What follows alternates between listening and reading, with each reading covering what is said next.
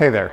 This is episode 100 of Feel the Boot, and I've been struggling for months to come up with a good topic for such a milestone episode.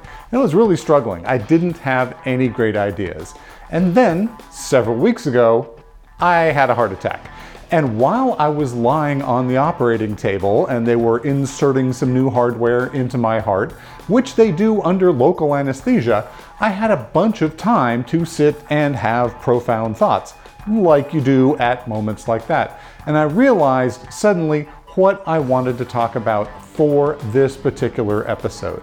Really, that experience inspired three thoughts that I wanted to share with you. The first is around recognizing when something like a heart attack is going to happen, or indeed is happening now, to your startup, and what you need to be doing to take care of that. Because, as with biological heart attacks, immediate action is critical. Second, I wanted to talk about priorities. While I was sitting there, I had a lot of time to think about what were the things that mattered to me now, what mattered to me when I was building my company, and how I think we all need to be more mindful about the way we spend the time we have.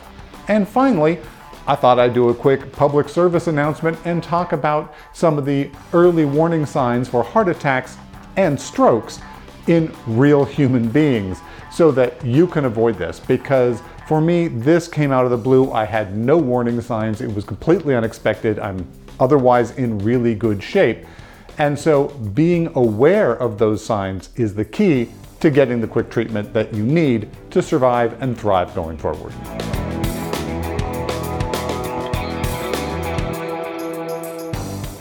Welcome to Feel the Boot, the science of startups.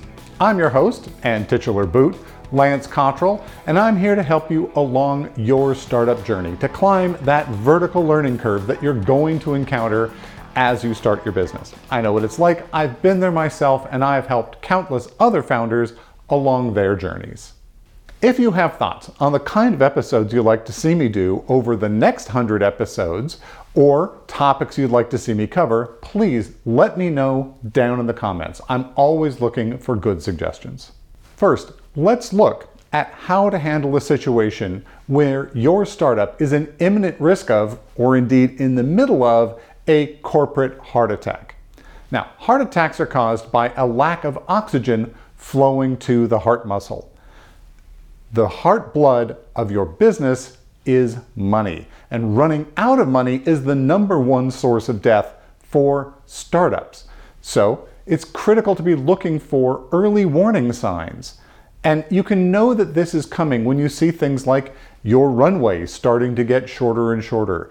You're trying to do fundraising, but it's taking longer than expected. You're not getting any real interest from people. Maybe your sales are lagging. They might be doing okay, but they're not growing. And in general, your expenses are exceeding your income. You're cash flow negative, but you don't have new investors coming in to allow you to continue to ride that burn on an ongoing basis. These are all signs that your company may be becoming sclerotic, right? That money flow is starting to constrict.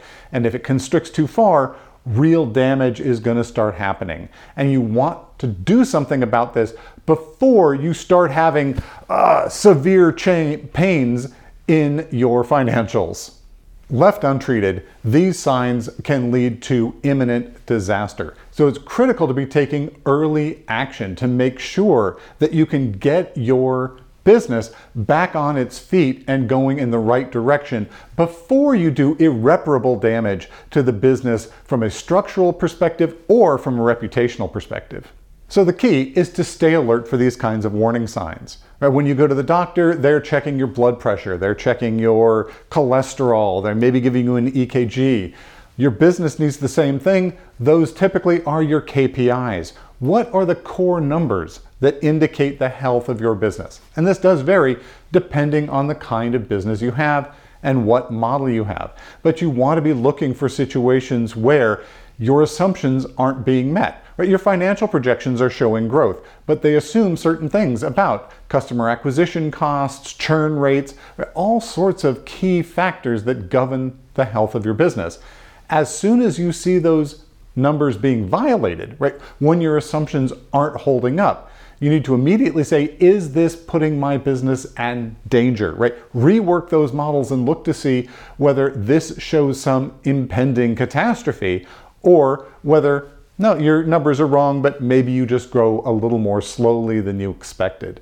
But digging into that can tell you what you need to do, whether and what kinds of actions you need to be taking. So then, what is the business equivalent of eating right and exercising more? Well, it's focusing on the fundamentals of your business, really paying attention to profitability. When you're having these kinds of problems, you can't play the usual startup dot com boom time kind of games where it's all about maybe growth in user numbers at any cost. When things are getting rough, eating your broccoli means being focused on things that return quickly. Every investment you make needs to have that immediate ROI. Without that, you may be starting to get into the really bitter greens of dealing with large scale layoffs or other radical restructurings. So, with my startup, Anonymizer, back in 2000, we knew that we were in an economically precarious place, right? But this was during a boom time, but the good times were starting to end. Fortunately, we had an investor lined up who was going to put a couple million dollars into the company, and we had a company that was interested in acquiring us, and we were in the midst of due diligence. So we thought we could survive a burn rate that was not sustainable, at least for a short while. However, this being 2000, the acquisition fell apart and all of the investment dried up and there was no pros- prospect of new investment coming right this there were not going to be any people riding over the horizon. The cavalry was not coming. No one was writing new checks at this point. So we realized that we immediately needed to change course and get onto a level glide slope, achieve break even as quickly as possible. And at this point, we were not out of money, but that was not too far in our future. So immediately we refocused around short-term returns. We were at this point a consumer business, so we had subscription revenues. We cut off all R&D. We stopped building new versions of the product and focused on bug fixes. We looked closely at anything that could improve retention, reduce churn, bring in more revenue earlier, right? We started pushing for annual subscriptions so we could get more cash immediately. We'd start the renewal process maybe a week or two earlier, anything to generate a little more cash because at times like this, cash is king. In fact, the C suite skipped some paychecks there so that we could make sure that we could keep all of our other key people on board. And key people is the key phrase. We ended up doing some layoffs. We got very hard headed about what were the people that were critical to the survival of the company. And anyone who wasn't, even if they were good employees, we unfortunately had to let go because there was just no room in the budget for keeping the kind of staff that we'd built up to. And with that kind of hard to take actions, we were able to get the company back to a break even footing where we stayed for like 18 months before we could climb out of it. So it was a long time, and I've talked about that in another episode. But this early, immediate action, recognizing the threat and not waiting for things to get worse, allowed us to keep the company largely intact without taking sort of radical, drastic action that we might have otherwise had to do. And those radical actions you might think of as being like a coronary bypass, right? When things get sufficiently bad, you need to crack the chest open and find other ways of keeping that heart pumping, no matter where you get that blood from. And so that might mean radical restructuring of the company. A company I've been working with for a while ended up in exactly this position. Things were getting rougher and rougher, but it kept looking like there was opportunity right around the corner and that if they could just stick it out a little bit longer, things would get better. Of course, things being what they are, they didn't get better. And they ended up right at that wall. And at the end of the day, they had to lay off literally everyone. They took the entire company down to just the founder team who couldn't even pay themselves. They had to go out and get side gigs to be able to keep working on their company. They believed in the business, they believed in the direction they were going, and they're now well along towards climbing back out of that pit of despair. But because things waited so long, there was no smooth, measured, sort of reasonable actions that they could take. The only choices they had were to take their burn to zero immediately. And that disassembled the entire company that they'd built. They still had their intellectual property, but basically everything else went out the door, and they've been rebuilding almost from scratch. The other thing I had a lot of time to think about while I was lying on that table was how I'm spending the time that I have. Because in those moments, you begin to realize that time is not this infinite plane extending out from you, but is a very finite resource. Am I spending my time doing the things that I care about, that I have passion for? Am I having the highest impact I could have? And do the things I do, are the ways I spend my hours in alignment with my goals? And do I even care about those goals? Because I think that's one of the kickers is we often end up with goals and objectives that we've set out. The business is going to turn into this. We're going to get VC. We're going to have this kind of exit. We're going to be a multi-billion dollar corporation and revolutionize the world. But I think in many cases, these are goals that we have effectively inherited from society. It's what you think you should want from watching Shark Tank or you know listening to the news, watching any kind of financial reports or interviews with successful executives. The implied message is that this is what you should want. And I think it's really important to question that. Do you want to be the head of a big company? Do you want to have thousands of direct reports? Do you want to be the boss? Or maybe what you care about is some outcome. You wish something to come into existence in the world. Well, there are other ways of ensuring that vision comes to pass, that this thing exists in the universe, other than creating a startup. It's one of the ways of doing it, but it's not your only choice. Or maybe you care more about money, right? You want to become wealthy from that kind of massive exit. Well, quite frankly, there are a lot of easier and lower risk ways of achieving substantial wealth than doing a startup. Right? If you do a startup to get rich, the odds are you actually end up poor because most startups don't work, right? This is not a great strategy. So why are you in it? What is it that makes you get up, work your ass off for a low probability of significant payoff every day? And is that really what you want? Spend some time.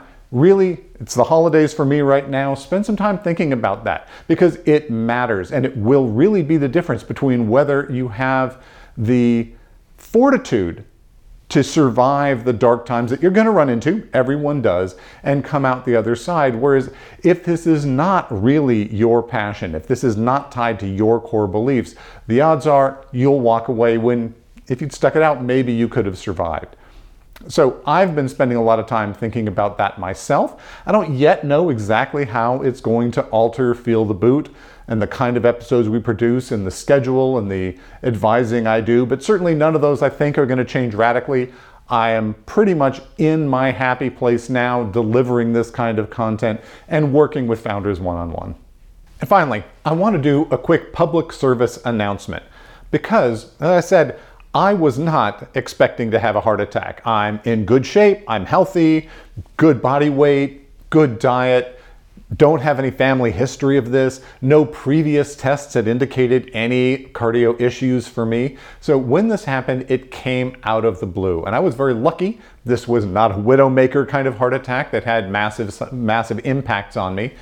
And it wasn't something so subtle that I ignored it. The symptoms were pretty clear, but I wanted to share them with you because even if you think you are low risk, you should pay attention. I'm also going to talk about stroke because one of the people who used to work for me a couple of years ago had a significant stroke, and again, completely out of the blue for them, no expectations. And those are two things that can be life changing in a big hurry if you don't recognize them early and take action, just like the same thing in your business.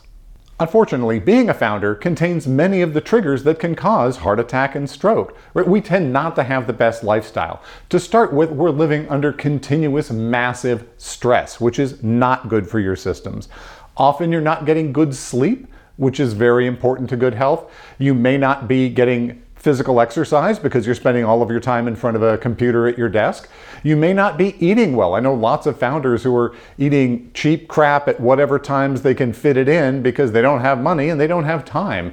But none of these are necessarily good for your body. So the first thing, just like with your business, pay attention to your personal KPIs. Make sure that you're doing preventative work on your body, getting tests, cholesterol, stress tests, all those things because if these things can be caught early, they can be cured with medicines that will prevent further attacks. Whereas if you have a heart attack, that's doing damage either to your heart or with a stroke to your brain, and that damage tends to be permanent. You don't want that, so try to cut it off at the, at the bend. But if you're having the symptoms, here are the things to be looking for. The first and best known symptom of a heart attack is chest pain. Chest pain in your chest and also often radiating down your left arm.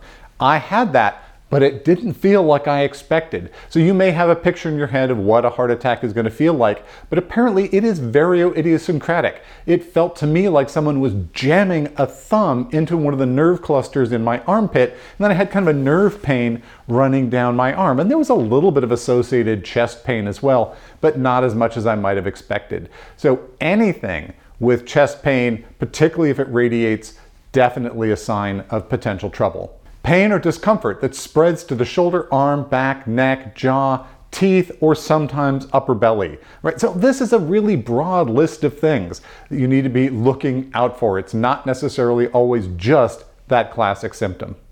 Cold sweats. This was a huge one for me. I got drenched in sweat when the heart attack was happening. Doesn't happen to everyone, but if you suddenly out of the blue feel yourself in drop sweats, often accompanied by nausea and dizziness, those are real signs that there may be something serious going on.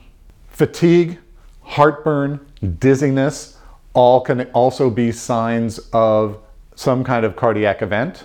Other common symptoms are nausea and shortness of breath. And unfortunately, women have an even less specific set of symptoms where they have things like brief or sharp pain in the neck, arm, or back.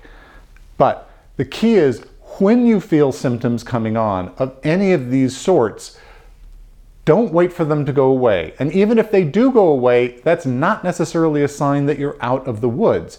These things often come in waves and damage is being done from the very beginning. As my doctors told me, time is muscle when it comes to a heart attack. The longer the heart is deprived of oxygen, the more muscle literally dies and it doesn't come back. So acting quickly is critical. Remember, the downside of going to the hospital, especially if you've got insurance, is largely inconvenience. You spend several hours, they do some tests, and it turns out that you're fine. Whereas the downside of not taking action is heart muscle death or your death. And those are much worse. I suggest taking the inconvenience. Similarly, stroke needs to be handled right away. So let's look real quick at the common symptoms for stroke. They are sudden numbness, weakness in the face, arm, or leg, especially on just one side of the body, sudden confusion, trouble speaking, or difficulty understanding speech, sudden trouble seeing in one or both eyes, sudden trouble walking, dizziness, loss of balance or lack of coordination, sudden severe headache without any obvious cause. If you're getting any of those, that's a real sign you might be having a stroke. And if that's happening, you should ask someone to give you a test. If you see this happening to someone else, you should give them some very quick tests. And it's called the FAST test. What you're looking for is the face. So smile or ask the person to smile and look to see if it's unequal. Does one side of the face droop or not react in the same way as the others? The arms. Ask the person to raise both arms. Do, does one drift downward? Are they moving in the same way? Any sign of lack of symmetry in those behaviors indicates the potential for a stroke. Speech. Ask the person to repeat a simple phrase and listen to see if the speech is slurred or strange in any way. And the T in fast is for time. Time matters. If you think the person may be having a stroke, even if it's just potentially a little mini stroke, if it recovers quickly, don't hesitate, get in there. Most of the best treatments for stroke are only effective if they're delivered within three hours of the incident.